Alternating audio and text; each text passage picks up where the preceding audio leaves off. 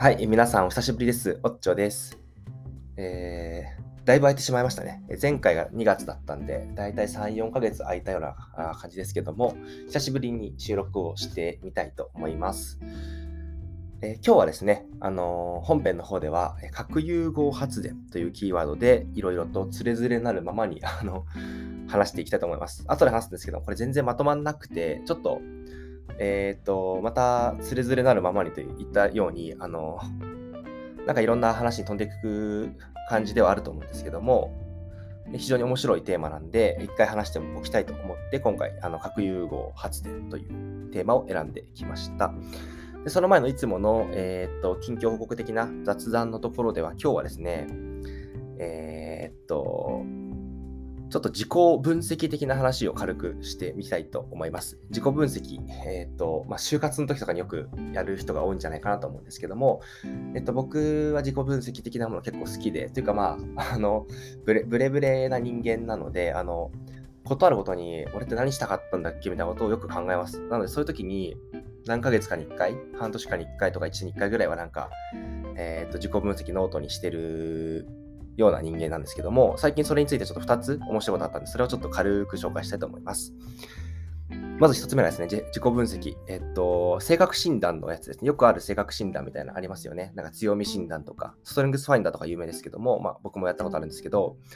あのー、前にこの、ポッドキャストに出てくれたてっちゃんっていうまあ友達がいて、まあ、てっちゃんが、えっと、共有してくれたのが、これ面白いよっていう、その、性格診断っていうんですかね、パーソナリティ診断っていうのが16パーソナリティ診断ですかね。っていうのがあって、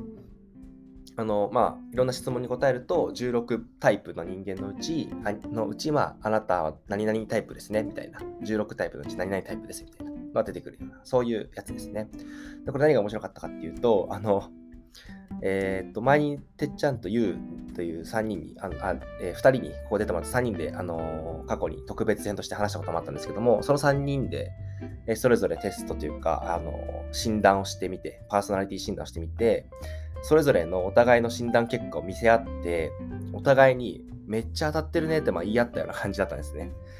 すごい面白くて、その、あ、こういうとこあるよねとか、逆に自分の診断結果見たら、あの、耳が痛いような、あの、こういうところが落とし穴で気をつけてくださいみたいなこと言われるんですけど、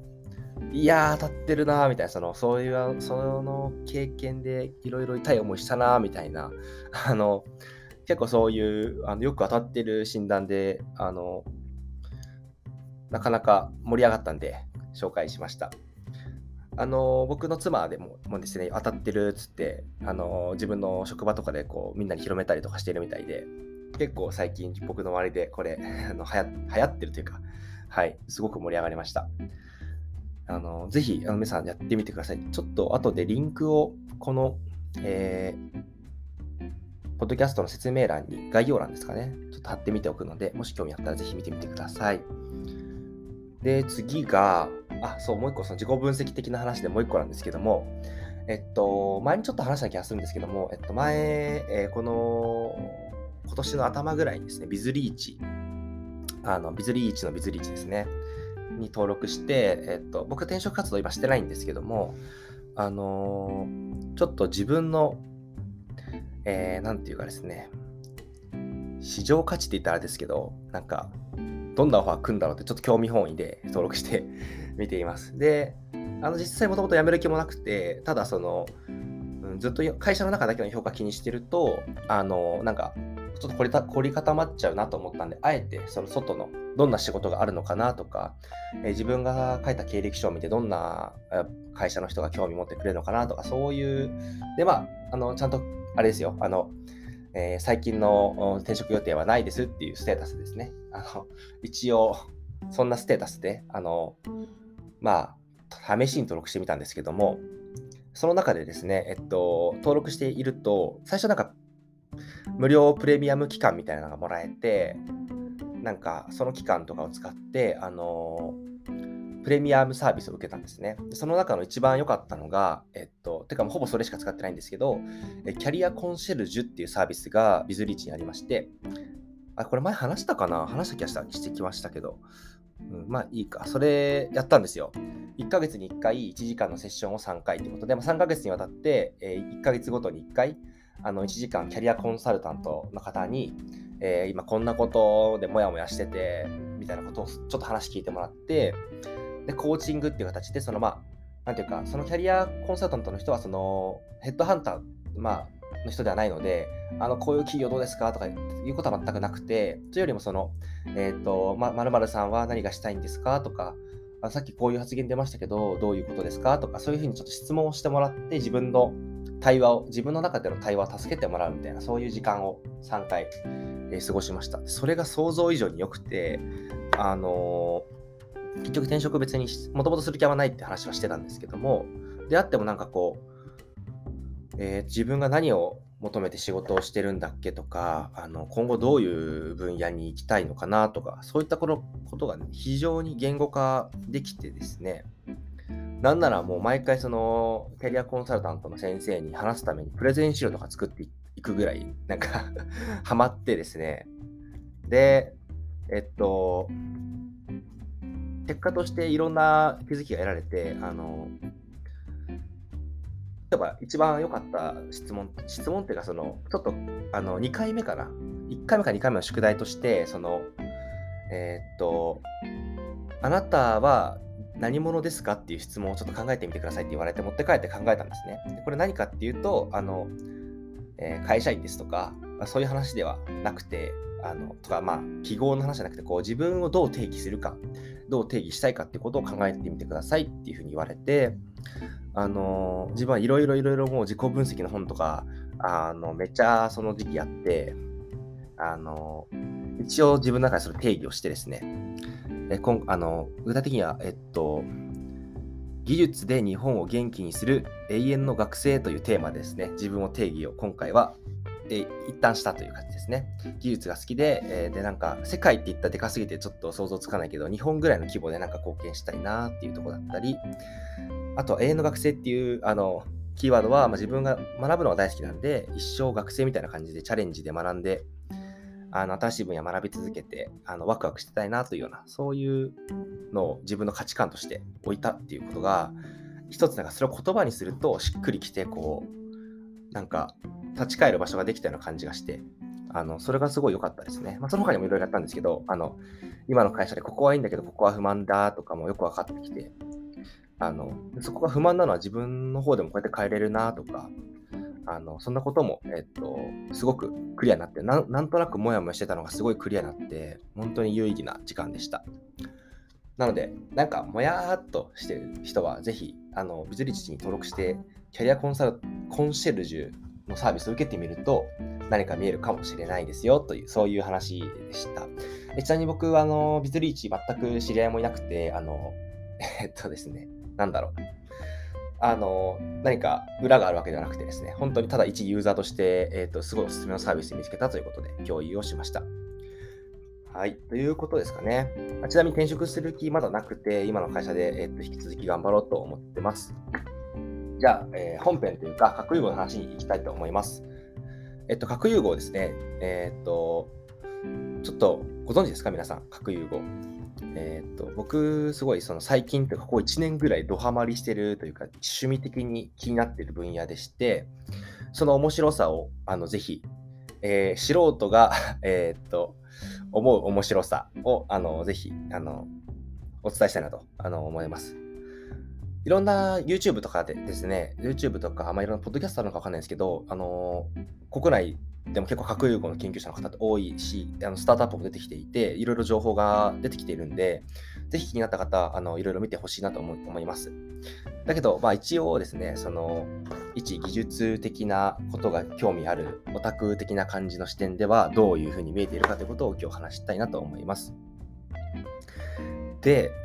さっきのビズリーチの話にかかるんですけど、なんで核融合について興味持ったかっていう話からすると、あのーなんか僕は今その、まあ、えー、気象分野の、気象レーダーっていう分野の、えー、ところの技術を今担当、えー、仕事をしてるんですけども、なんかあの、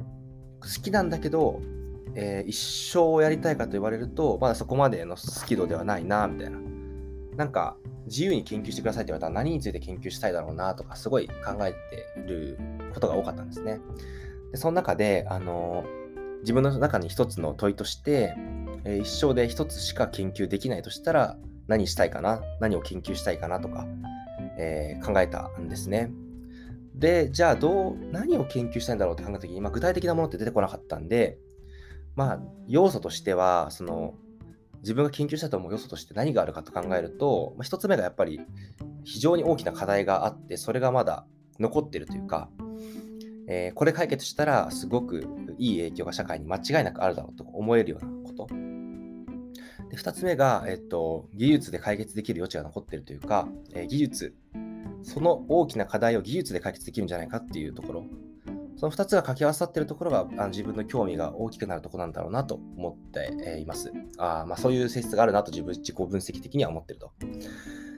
まあ、で技術っていうのはあの僕は例えば政治家になりたいわけではなくて、ちょっと嫌だな あの、えー、僕にはちょっと荷が重いというかですね、ああいうストレスに向いてなさそうなんで、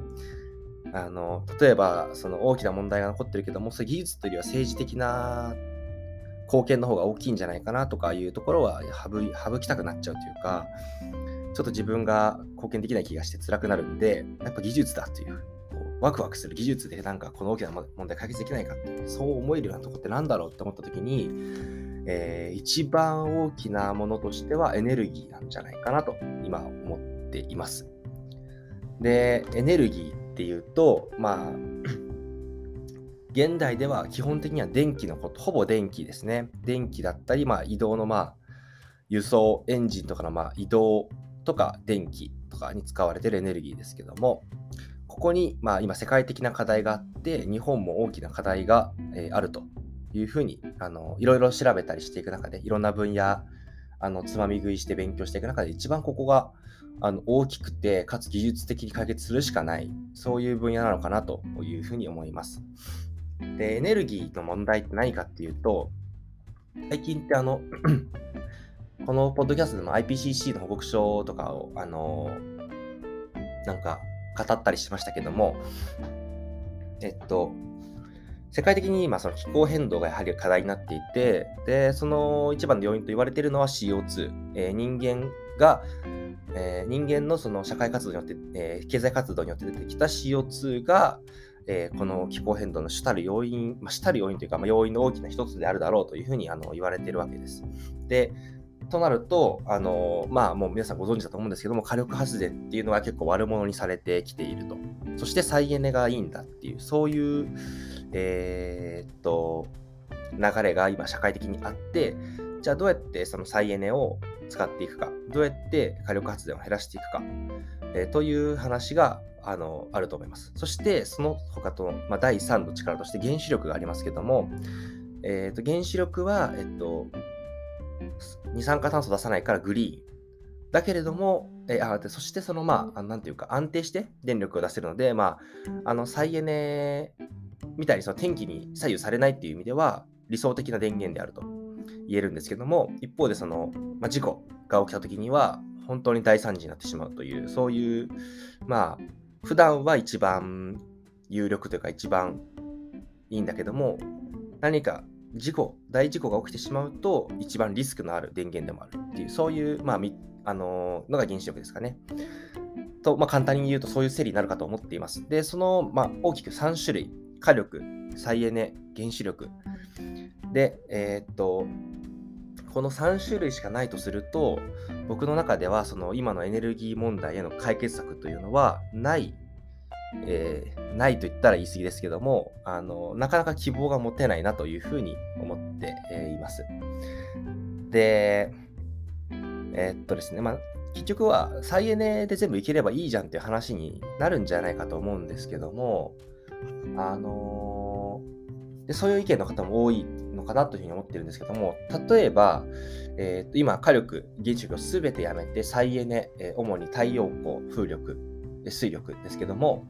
えー、そのまあ3つぐらいの再エネを使って、えー、とその今みたいないつでもどこでも安定して安い電気が作れるかというと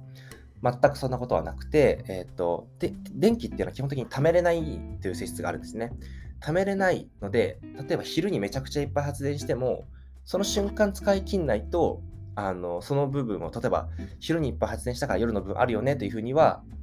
えー、っと、まあ、単純にはならないんですね。でそれを、ま、するためには、えバッテリーが必要になります。なので、その昼いっぱい電気が出てとか、まあ、昼じゃなくてもですね、まあ、ある時間にいっぱい電気が出て、そしてある時間に、えー、出ない時にも電気を使いたいとなると、どこかで電気を貯めないといけないということなんですけども、今はそのコストがかなり高すぎるということで、あのー、まあ、それだけではちょっと、今、ここ数十年回らないんじゃないかなと思っています。まあ、ここでまイノベーション起きる可能性ありますけども、そういうふうに思ってます。で、調べれば調べるほど、再エネを入れればいいというわけではない。むしろ、その再エネの発電を支えているのは、今は火力だと思います。その火力が、えー、今は電気をいっぱい出すぞってやったり、あ、ちょっと抑えようかなってこう調整してくれてるおかげで、再エネとかは好き勝手発電できているんだということですね。はい。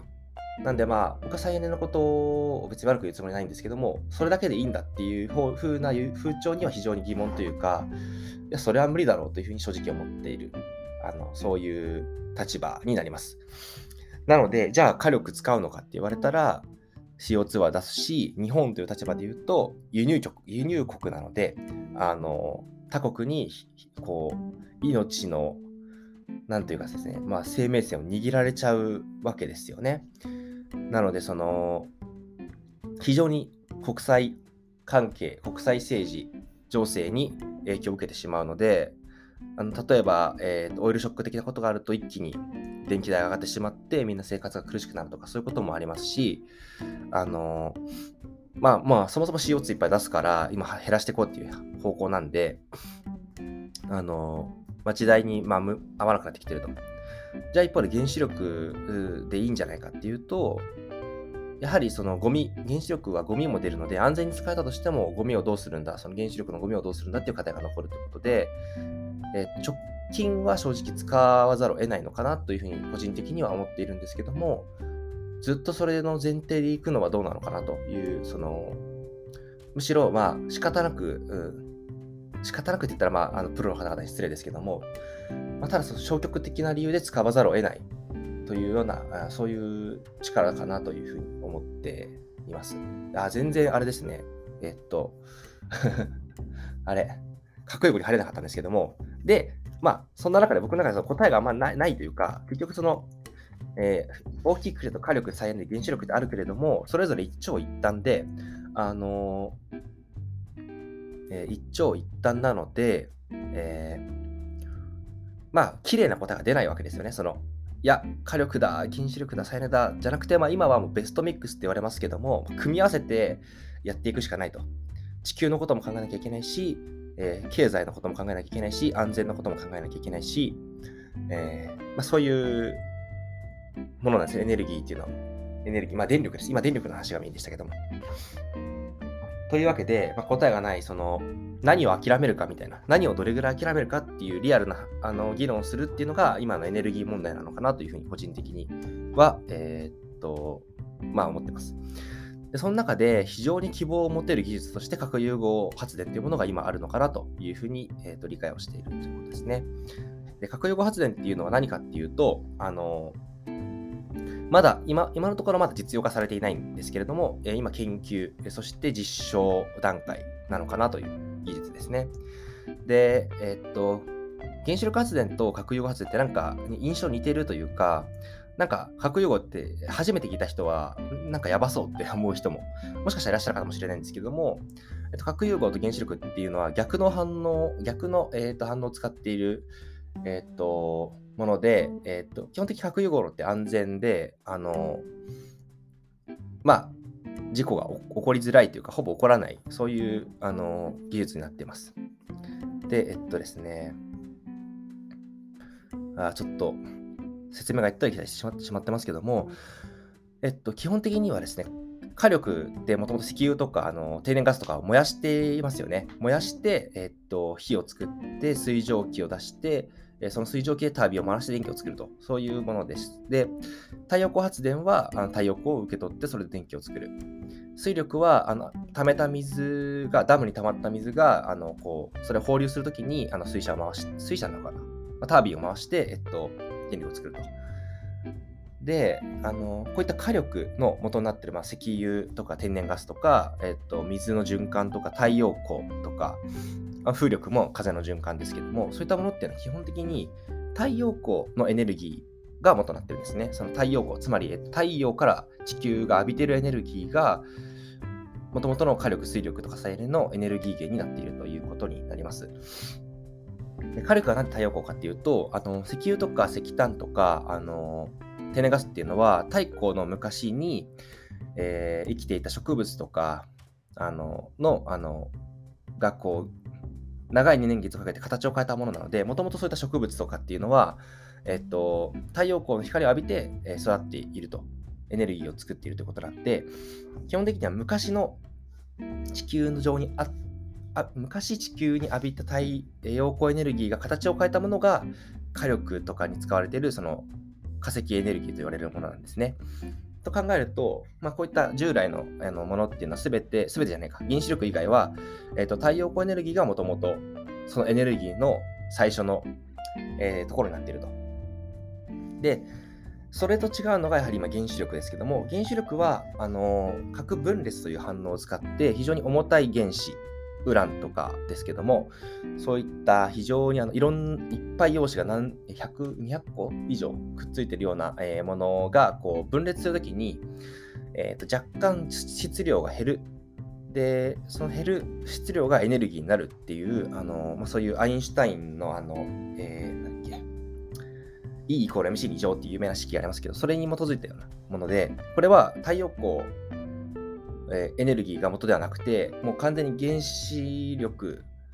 なんですね。その原子の分裂するときのそのエネルギーなんで、全くその光、太陽光とは全く関係ない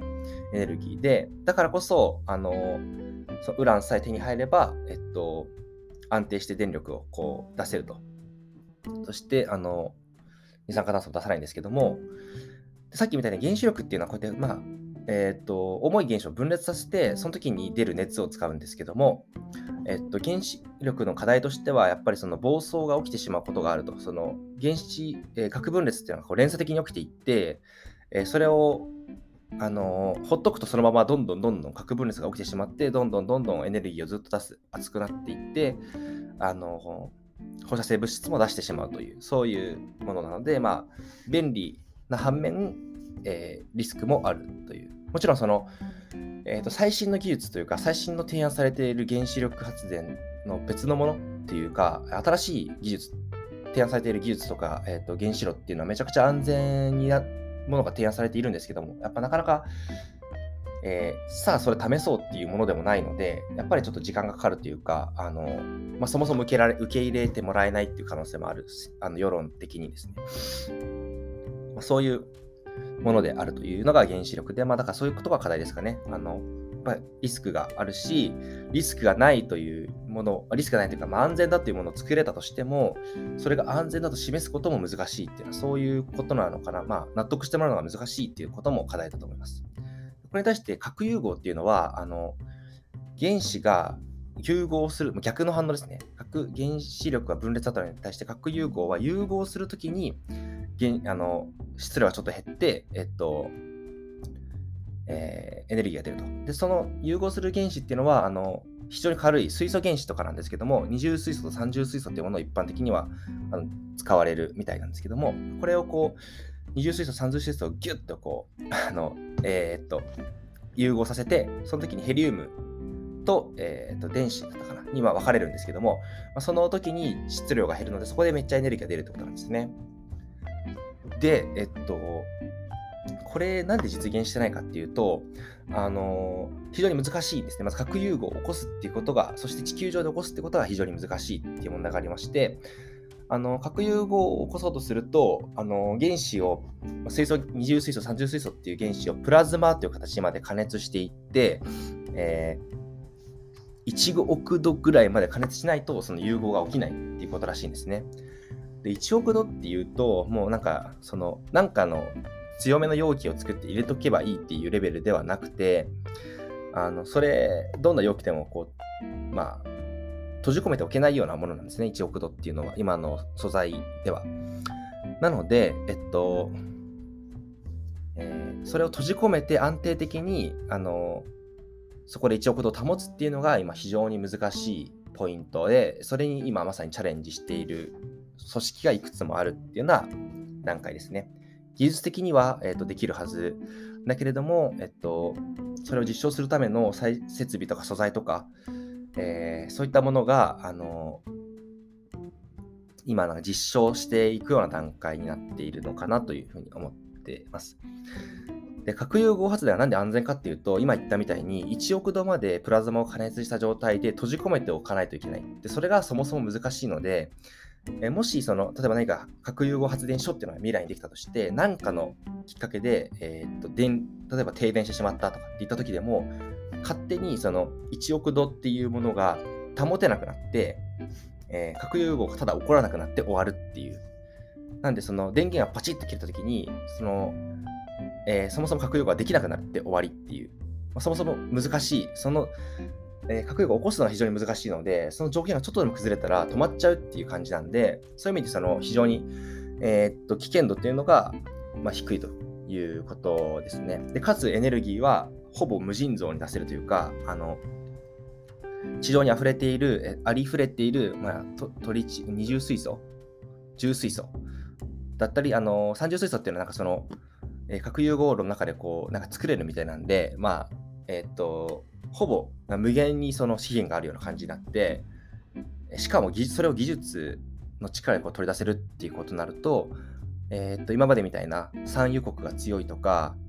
あのそんなのがなくなってきて、えー、とその原子力じゃなくて、核融合発電所を作れば、えー、とまあ、どこでも、あの安定したエネルギーが作れるっていうような、まあ、夢のような、まさに夢のような技術だなというふうに思,、あの思ってます。で、時間がなくなってきたんで、ちょっと駆け足でいくと、えーと、核融合今どうなってるかっていうと、あの国際プロジェクトとして、えっと、イーターというプロジェクトがありまして、あの今これの、えっと、建設が始まってというか、まあ、いい感じのところも来てるんですかね。終わってるんですかね。とにかくそのイーターっていうあの実証炉、え実証炉だっけ？ちょっと正式なページを見てみると、イーターは、イーター計画っていうのは、えー、っとですね、実証なのかな？まあ、ちょっと発電はしないけど、核融合を長い時間維持するっていう、そういう目的の、えー、と世界7極って言われてる、あの日本も含むんですけども、日本とかアメリカとかヨーロッパとか、えー、っと、あとは、どこだったっけな。まあちょっとあれですね。パッと出てこなくなっちゃったんですけども、えっと、まあ、世界中の、えー、世界中のというか、まあ、あの、多くの国が関わって、えっと、一緒にやっているプロジェクトです。ここで核融合、えー、核融合を、えー、長い時間安定して起こせるんだっていう技術に目処をつけて、この後、えー、進んでいくと、え、実際に商用化していくっていうことを目指しています。今のロードマップの大体、あの、イータも国際プロジェクトの目線だと大体2050年から2060年に実用化できることを目指しているので、まあ、それぐらいですね、30年後ぐらいですかね、と言われてます。実際にあの発電所としてこう動くのは。ただ、あのベンチャーがいっぱい出てきてて、もっと早まる可能性も出てきていて、あのそこも、えっと、楽しみな部分というか、はい、なってます。ちょっと今日話そうと思ってたのが、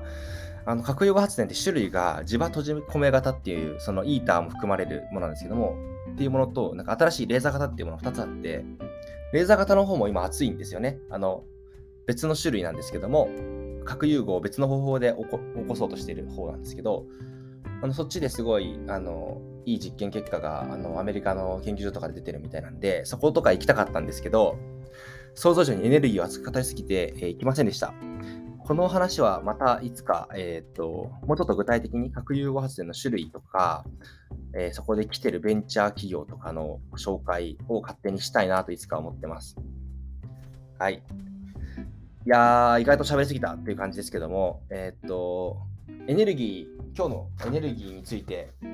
もし興味持たれた方は、ぜひ僕が大好きなエネルギーを巡る旅という本があるので、ぜひ読んでみてください。そこにすごいインスピレーションを受けた話も多かったんで、えー、とそれもリンクを貼っておきます。はい。というわけで、あ終わっちゃ駆け足なんですけども、以上で今日は終わります。また、フラット配信したいと思いますので、引き続きよろしくお願いします。